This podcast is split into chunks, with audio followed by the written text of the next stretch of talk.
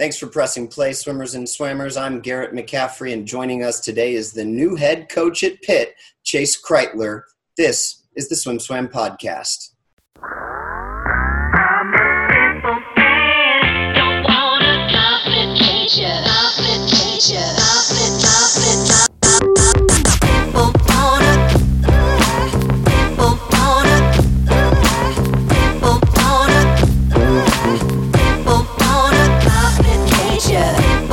Chase, congrats on the new job, and you kind of got two new jobs over this winter slash spring, and you became a new dad as well.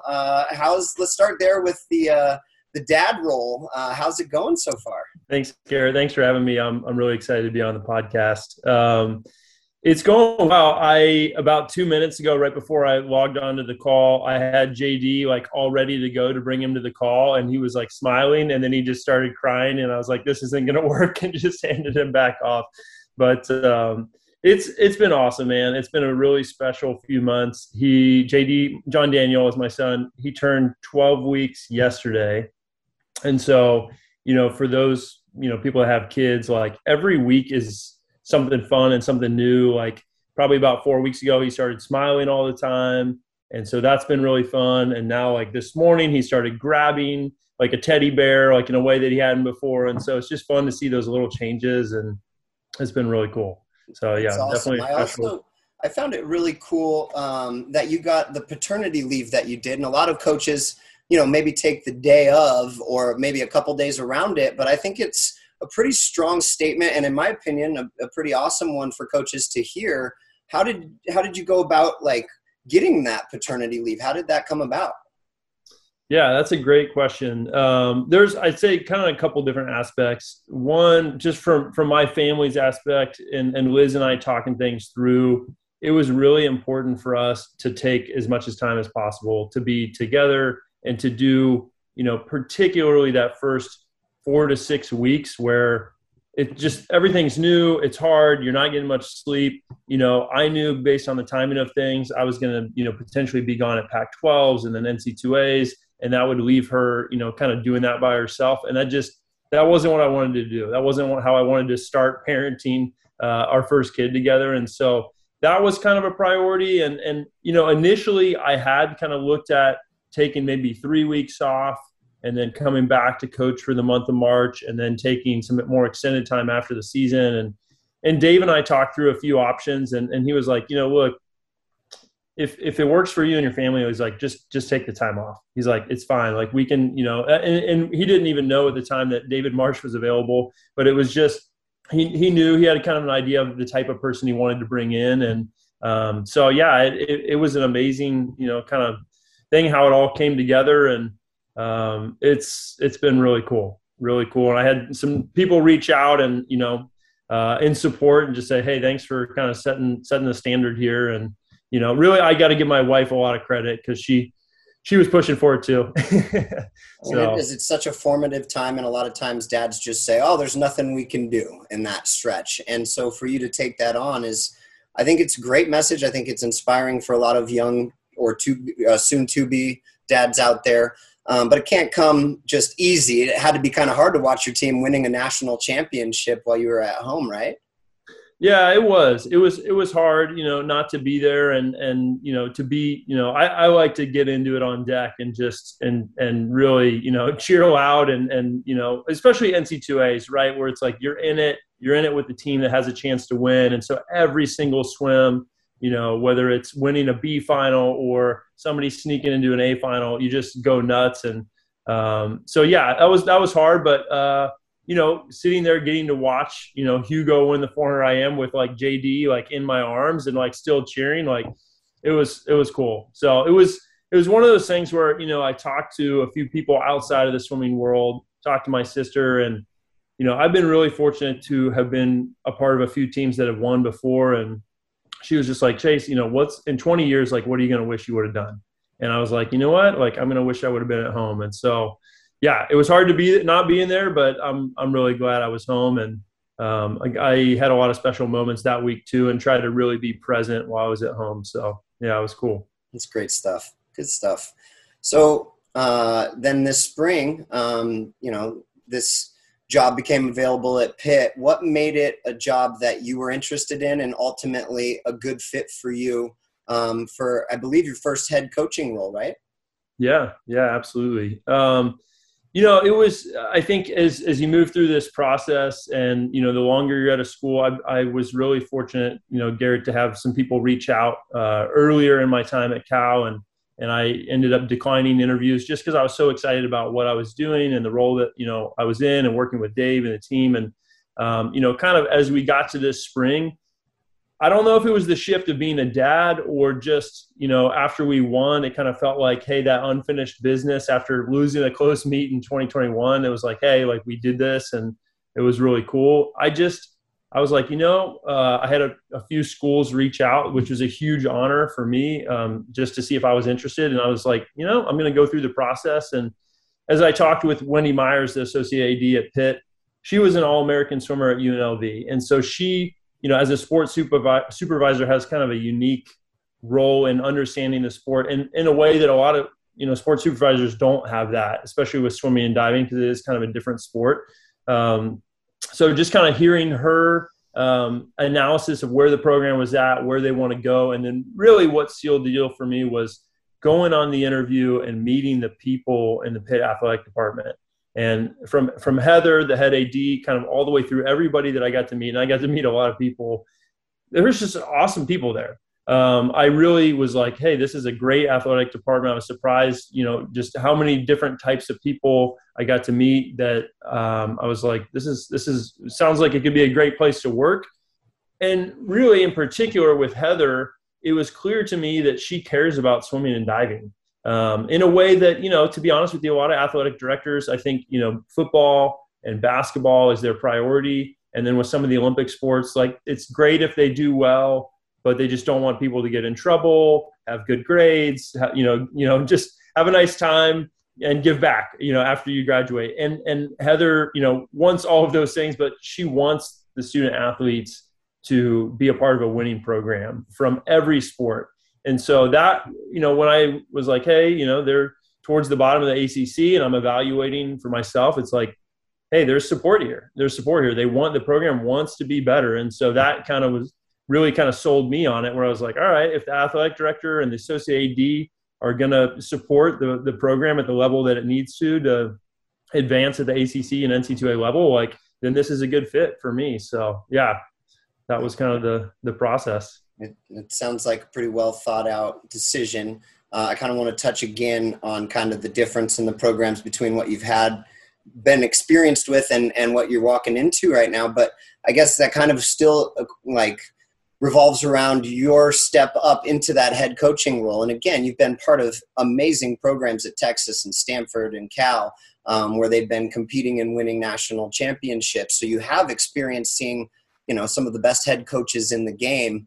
But this is your first chance to really set the tone as a head coach yourself. What's the biggest difference between the role as an assistant and a role as a head coach, at least that you're focusing on? Because I know we could talk an entire interview just about those differences. But right now, what are you trying to wrap your head around as far as first impressions and things you want to focus on being a good head coach? Yeah, that's a really good question. And it is. It's such a different role. As an assistant, you do have the luxury of being a little bit more narrow. And depending on the role, in a bigger staff, maybe your scope of responsibilities is not limited, but it's, you maybe are working with one group and have a few, key administrative things, some recruiting. At Cal, fortunately, it's Dave and myself. And we had director of ops that rotated every year. Or excuse me. Well, we did have director of ops rotate, but we also had volunteer assistants rotate. And so I actually had a pretty broad scope of responsibility, which was really helpful in preparing for this.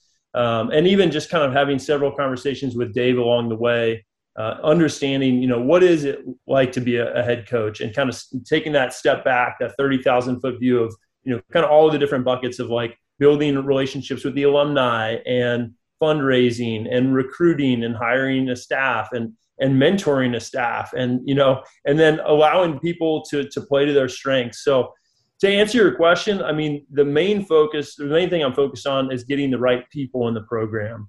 And that starts with the coaching staff, the support staff. We're going to hire a director of ops. We'll probably have some volunteer assistant coaches, maybe student managers, and just finding good people that are in it for the right reasons, that have, you know, a high level of technical expertise and really, you know, want to see this program build the way that I do. Because if you have a bunch of good people around that like working together, like we're probably going to build a really good culture. And then that, you know, kind of plays out to recruiting too.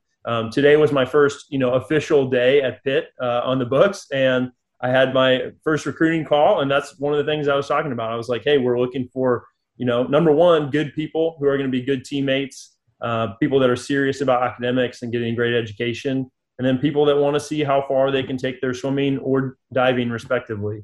So, yeah, it starts with the people. Yeah. How do you tell if they're good people? What are the reasons that make them in it for the right reasons? Well, I think, you know, I've been fortunate to be around the sport for a while. And so you watch people, right? As you're coming up on deck, you see, I think a big telling thing is how people respond when things don't go well. And we've all been next to coaches on decks when things are not going well, and you just kind of see what happens. And it doesn't mean that, you know, we're not in a vacuum. I'm not perfect. You know, other people aren't perfect. But I think if you have, you know, people that have a history of their athletes saying, hey, this person really impacted me in a great way, you know, not just as a swimmer or a diver, but they mentored me, they cared about me as a person. They're saying that, their athletes are saying that, their, you know, their head coach that they work for maybe is saying that, or other references. It's like you kind of start to put together a picture, you know, of who they are. And when I'm, you know, when I've been interviewing people, like, I ask people a lot, like, hey, what are your strengths? You know, what are some areas for improvement? And then I try to, you know, break the ice a little bit and be, you know, open and honest about areas where I can improve. And so they feel a little bit more comfortable to say, hey, yeah, like, I, you know, you don't have to know everything, but, you know, you have to be good at a few things, really good. So, yeah, growth mindset is contagious, especially if you have it from the top down. Along those lines, I mean, you've been part of successful programs like I talked about. And sometimes when you come into a program, even if they haven't had the same success, it's not like they just say, all right, you tell us how to do it. They sometimes, you know, can meet you with some resistance. And maybe that's the admin, maybe that's the current swimmers. But how do you set a new culture while respecting the people and things that are already in place there? Yeah, that's a great question. I think a lot of it is it's building relationship with the student athletes that are already part of the program. And that's a huge priority for me.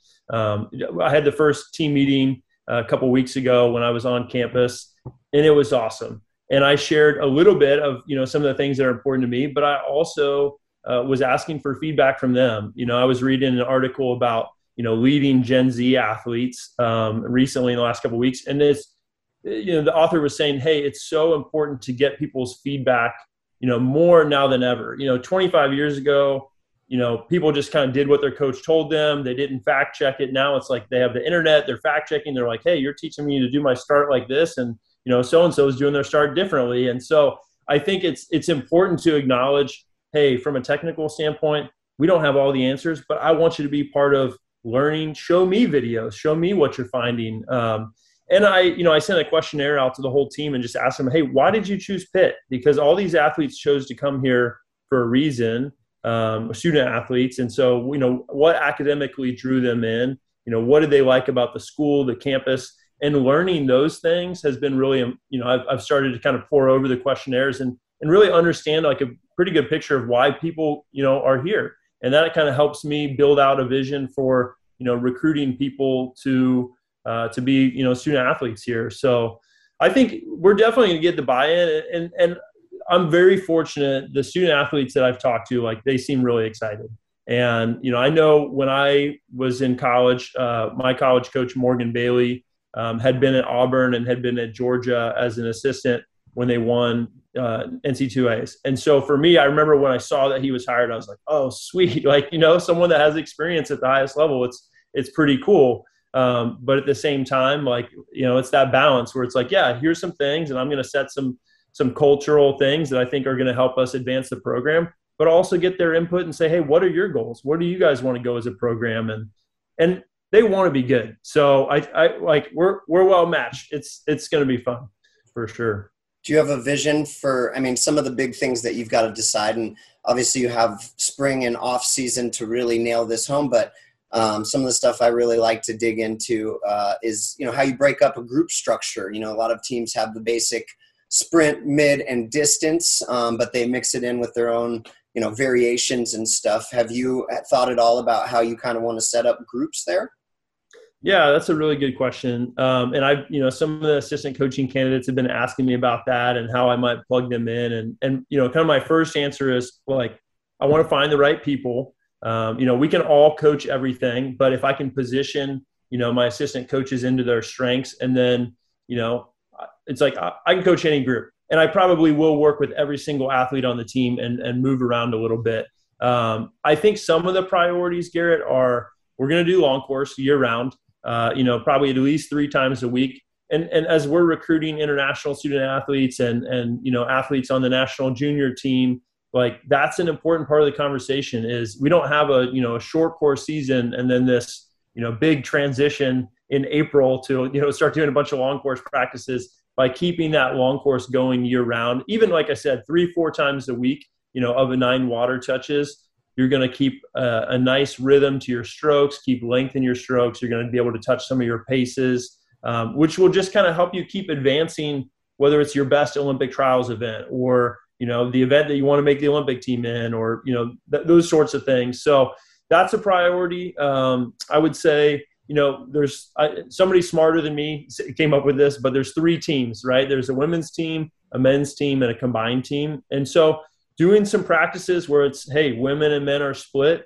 and then stuff where women and men are together, because each of those 3 teams has to have a separate identity that functions really well and that's strong. And so if you go to, you know, men's NC2As or women, you know, women's NC2As, you're not relying on someone that's not at the meet to create the energy or be that, fill that certain role. So for me, those are some of the things that I'm thinking about. I mean, you know, I think I like to get really specific with training. You know, as the team asked me, like, you know, the question when you get a new head coach is always like, you know, are you a big yardage guy? And like, everybody wants to know that. And it's like, well, you know, my answer is always, we're going to do enough aerobic endurance work to be really good at our best event long course, our longest event long course, and enough speed and power work to be really good at our shortest event short course. And so kind of finding that balance. And yeah, we're going to have buckets and, you know, we may run 6 different workouts on a given day. And then, you know, we might even modify a lot of things within those workouts to help athletes be better. Like those are some of the things that I've learned from Eddie and Dave and Greg and Tracy. Like, it's finding those little individualization, you know, things where it's like, hey, I want you to work on this. And it's like, then they know that you're thinking about their swimming, every single person on the team, if you can find those little spots. So that was a roundabout way of answering your question. But yeah, I've thought about groups, but that's kind of holistically some of the things I'm thinking about. Yeah, I kind of want to dive in a little bit more there and you know, some of the coaches that you've learned from, but I think some of the perspective that might be most valuable, not only for people listening to the podcast, but also for your athletes. Like, what if some of your Pitt athletes called up your Cal athletes and said, what's Chase like? How do you think that conversation would go? That's a good question. I think that the Cal athletes would say that I care about them, like that they all know that I really deeply care about them as people apart from their performance, and that whether things were going well in their swimming or not going well, that I was there for them. I think they would say I write really hard workouts. and you know, that's the name of the game, right? Is like every team in the NCAA is getting better every year. And so if you're not improving at a rate that's faster than other teams, you're not going to move up in your conference. And there's, you know, to steal an Eddie Reese quote, like, this is a hard sport. Like, there's no shortcuts here. And so, I mean, while there's a lot of things that we can do from recovery and nutrition and sleep that aren't necessarily harder, some of it is just like outworking, you know, other people that you're racing against. And I've, you know, the commonality that I've seen with any, you know, Olympic medalist or, you know, Olympic team member, world championship team member is they're really hard workers, and very consistent. And so, yeah, I would say the Cal team would say I care about them and really hard workouts. Not all the time, but pretty frequently. I kind of want to dive into that a little bit more specific about hard workouts. And, you know, if you read some books on periodization and some of the physiology books, they say that you can't go hard every day. You can't go anaerobic every day. But most really good successful programs do. A lot of them have something that'll really kind of kick your butt every single day. I guess I just want to ask, and I want to keep asking a lot of coaches, has anybody found a balance where that isn't the case, or do you do something hard, something fast, something challenging every day? Yeah, I think that really depends on the group of athletes you're working with, because, you know, sprinters, like if their nervous system gets too overloaded from doing aerobic work or, you know, whatever it might be, like, for example, if you swim, you know, a 2-hour practice before you lift, like your rate of force development is just going to be down from nervous system fatigue. So you have to pay attention to those things. Sprinters definitely need, you know, a little bit more rest. Like they got to be fresh, you know, when they're hitting important things in the weight room, or if we're going fast in the pool, like you kind of have to tee them up to be fast, unless the goal is just to build some, you know, work capacity a little bit earlier in the season. But particularly that second half of the season, it's like, if we're not actually going fast or touching race paces, there's probably not a lot of value in what we're doing, you know, for the most part. Middle distance and distance, you know, because a lot of those athletes recover really well, they can touch something, you know, a little bit every day, where it's like, it might be a mostly aerobic day, but if you touch, you know, 850s, 2 of each stroke for an IMer that are like, you know, pace, and depending on how much rest is in between, that's a lot different than going, you know, 3250s, best average. And that's a lactate tolerance type set. So I think, yeah, you can go, you know, hard, but it's also like what energy system. Is it hard because you're going, you know, kind of tight interval, you know, aerobic long course work for a distance freestyler where, yeah, their heart rate's at 150 for 75 minutes and it's kind of uncomfortable? Or is it hard because you're doing, you know, a broken 200 on pretty high rest and you're just, your body's spiked with lactate? So absolutely you have to cycle. I mean, you know, it's not like just hard. In fact, completely the opposite. I think you really have to pick and choose your spots of where you're going to be good. But when you are good, that's the one thing that I've kind of noticed working with a lot of these great athletes is like when it's time to go, like they are really good. You know, seeing people, you know, hop up and do, you know, dive 200 IM in the middle of practice and go 146 for a male. Like that's good. That's really good. You know, and, you know, so it's like, well, if you want to be an NCAA champion, the 200 IM, like you got to at least do that probably. So, yeah. How often, like a couple times a week, they can be that good, a couple times like a month? Yeah. Like, how often can you really put that kind of test to them? Because then if they go 152 when you want to be 146, sometimes that can be a psychological detriment, right? Absolutely. Absolutely. And I found that you can kind of see those things coming a little bit, right? Like it's really paying attention to how someone's responding to the increase in, you know, intensity, duration, whatever the variable might be. And, you know, it's, if the coaching staff is meeting a lot, you're meeting with the strength coach, you know, every week it's like, hey, how is, you know, so-and-so doing in the weight room? And it's like, well, maybe they had an awesome, like, you know, single leg squat day, and then they like weren't that good on the kick set the next day. It's like, that's fine. Like, as long as they're getting better somewhere, it's like, you know, but it's like when they stop getting better in the weight room, they stop getting better in the pool, and not just like flatline, but like start to, you know, decrease. That's how you kind of pay attention to those things and make those adjustments. Good stuff. To answer your question, you know, I think you can go lactate, you know, 2 to 3 times a week. It depends on if you're doing overload, you know, mentally too. I think it kind of depends on the athlete, but, you know, Eddie used to like to kind of go fast on Tuesdays and Fridays, you know, working with the Cal guys, like we would go something pretty darn sharp Tuesday, Thursday, and Saturday. And Saturday may be a little bit more active rest, like not, you know, like this killer test set type workout. So, you know, the cycle at Cal was kind of three practice cycles where it was kind of like medium, you know, higher end aerobic or like something pretty good, and then like really intense, and then a practice off, and repeat that 3 times. And, you know, I think had good results with that. Yeah. So it's awesome stuff.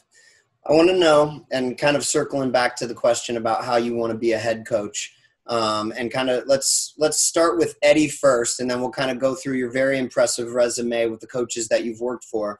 What did you learn from Eddie that you want to make sure you take forward as a head coach? Yeah, that's a good question. Well, it's coming for Tracy and for Greg and Tracy and from Dave next. So save some good stuff. Yeah, for sure. You know, Eddie was just so good at getting people to believe that they can do something exceptional. And, you know, the guys that have swam for him, like there's, you know, they kind of joke, he has this little tricep grab where he walks up next to somebody and grabs their arm and kind of walks with them down the pool deck. And, you know, he's just like, the number of times that I just kind of watched him grab somebody's arm and just tell them like, hey, you're going to do some really special things this year. Keep doing the right stuff. Where it's just that, you know, and coming from Eddie, like Eddie was somebody that I looked up to when I was in high school, you know, and this is now, you know, whatever, over 20 years ago. So it's just, you know, the guys now that's like his resume, like the national championships is even longer. It's like, wow, like, Eddie told me that was a great set or something. It's just, it means a lot because he's seen so much in the sport. So I think, yeah, from him getting people to believe that they can do something really special. And then also from a, you know, periodization or, you know, progressive overload standpoint, one of the things that Eddie's really good at doing is convincing and getting the team to train so hard at a level where maybe their performance in a dual meet is decreased. Where, you know, it's like he'll sacrifice winning dual meets to be great at the end of the year. And that was something I really admire because, you know, it's hard. It's hard to go in and lose dual meets to teams that like, you know, are not going to be like the two or three teams at the end of the year that you're competing against really for a national title. And I love that. I love that. You know, that's, we all love swimming where it's like the payoff's huge because of this long-term investment. And that's kind of part of it. And so, I think just talking through like, hey, when is it a time to be great? Like this year at Minnesota Invite with the Cal team, like we did not dominate that invite, but at the end of the year, like the guys were really sharp. And I think how do you walk a team through like what your plan is for that individual season? So yeah. And Eddie just cares about his guys. Like they know that. Like that is, you know, he's a wonderful model in that regard. And, you know, they know they can go to him and talk about anything. So, that's awesome. Well, your next stop was Stanford. So, you know, Greg and Tracy, what kind of things will you take from them that you want to take forward into this role? Yeah, I think, you know, it was really cool. I had just a brief stint. You know, my plan was to be at Stanford for a couple of years, and then Yuri left Cal, and I had talked to Greg like, hey, if anything opens up full time at Stanford or Cal, I'd really like to be able to apply. And so he was really supportive about that. But you know, it was just a 5-week period that I was there. Okay. But it was enough time to really see like, hey, this is, you know, it was they had just won NCAAs, and I got to see the kind of the culture of the team, and they really work hard. Like the Stanford women, like there is a culture of like, you know, work works. They do some really good, like long course, you know, tough workouts.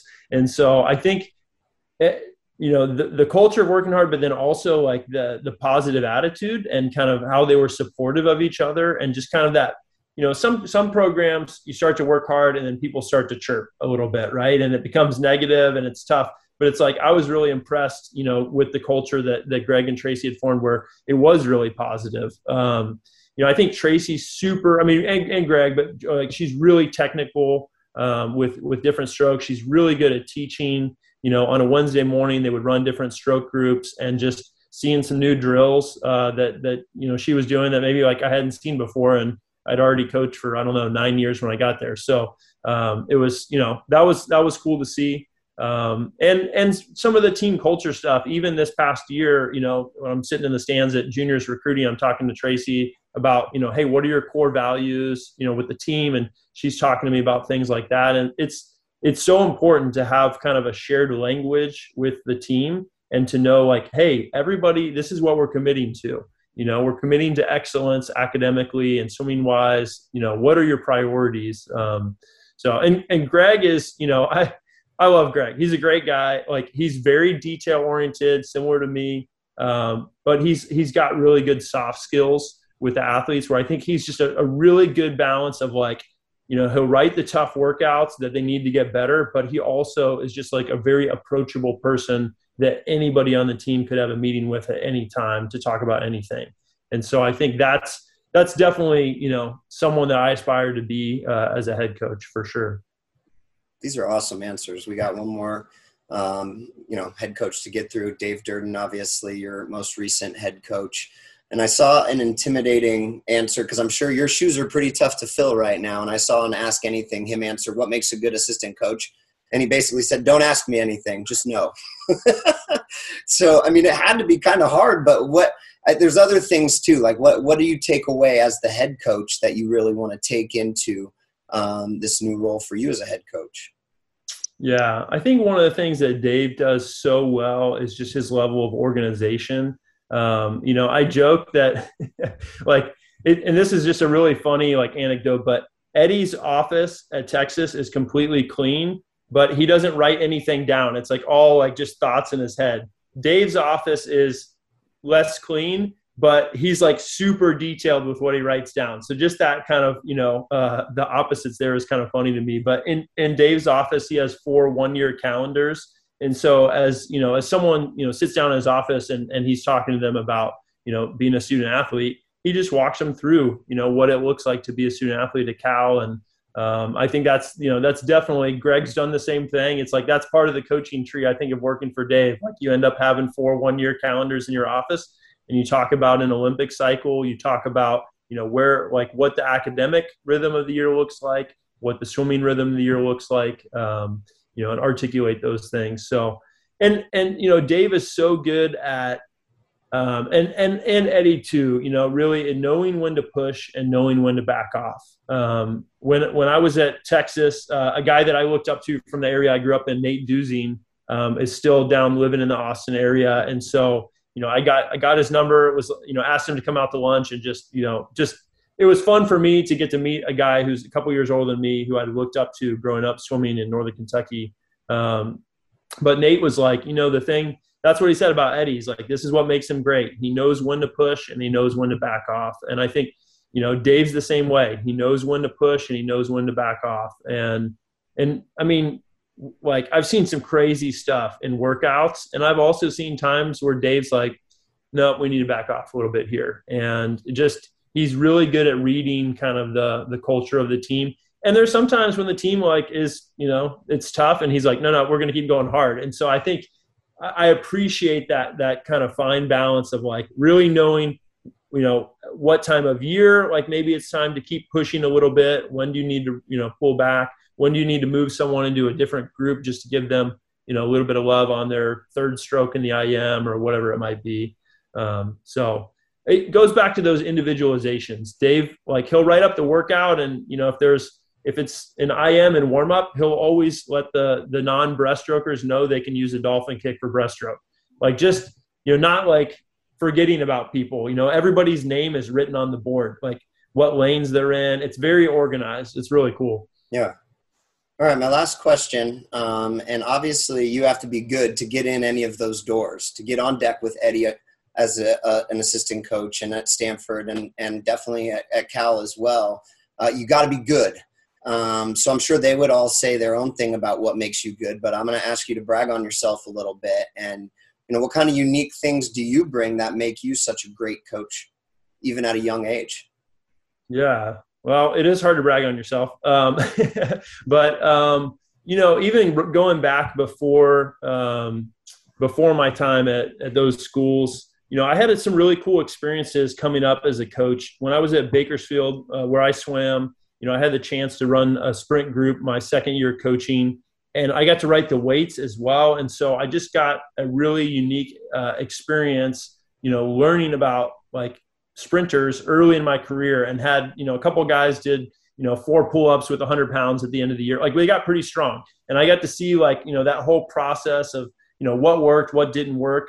And then when I went to Eastern Michigan, I went from a, a single gender program at Bakersfield to a combined program, and Peter Linn had, people going fast. I mean, at a mid-major level, but had all Americans, had people going fast, short course, long course, men, women, sprint, middle distance. It's it had it all. And so that really was a formidable experience for me, learning from Peter, because he is such a technical genius with strokes. He's just so good. And then physiologically, we would go for runs and just talk physiology. And so I think, that's probably what I bring, you know, to the sport is like really trying to understand physiologically what each event, or as we mentioned, a combination of short course and long course plus relay events, you know, that totality of what your profile looks like, and then kind of how throughout a week or throughout a season you need to train at different parts. Like that's the part of my brain that clicks really well. And then, you know, something really over the last, I guess, 6 years, I've started doing a ton of underwater video work with the GoPro, and that's opened up a whole new world for me. Like I was like, man, I'm at Texas. I had a GoPro. I was like, I got to just start getting these guys, you know, and just seeing, you know, what separates a 145 long course 200 freestyler from people that are, you know, 147 or even 149 and above. And I found some things. There's some things that I see in their stroke, and it's like, that's really cool to see those things and to be able to, you know, then teach those to people that are, you know, 154 and help them get down under 150. So those are a few things. Can you give us one of those things? You know, I think for the most part, the majority of people that are 145 and faster do kind of that classic 3/4 catch up freestyle stroke where they kind of ride the lead arm, you know, on their kick a little bit, and then they wait to start pulling until their face is coming back in the water. Whereas a lot of non-elite freestylers, you know, are starting to pull with the lead arm while they're breathing.